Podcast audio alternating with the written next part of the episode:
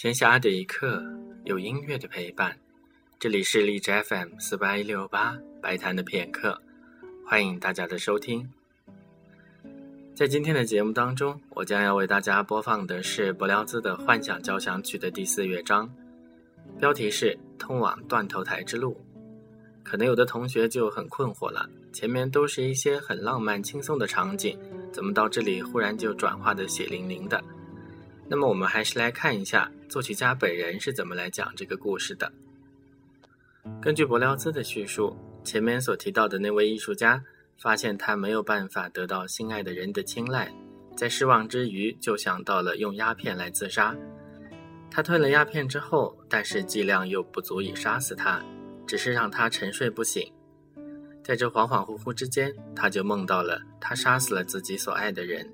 然后又被抓到要执行死刑，这是艺术家的意识以旁观者的视角目睹了自己的死亡。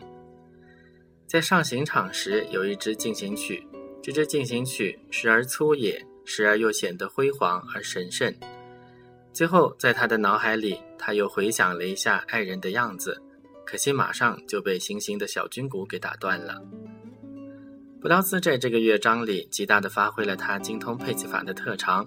各种氛围营造得非常成功，有兴趣的同学可以去看一下新丰年先生所写的关于这一部分的一些解说。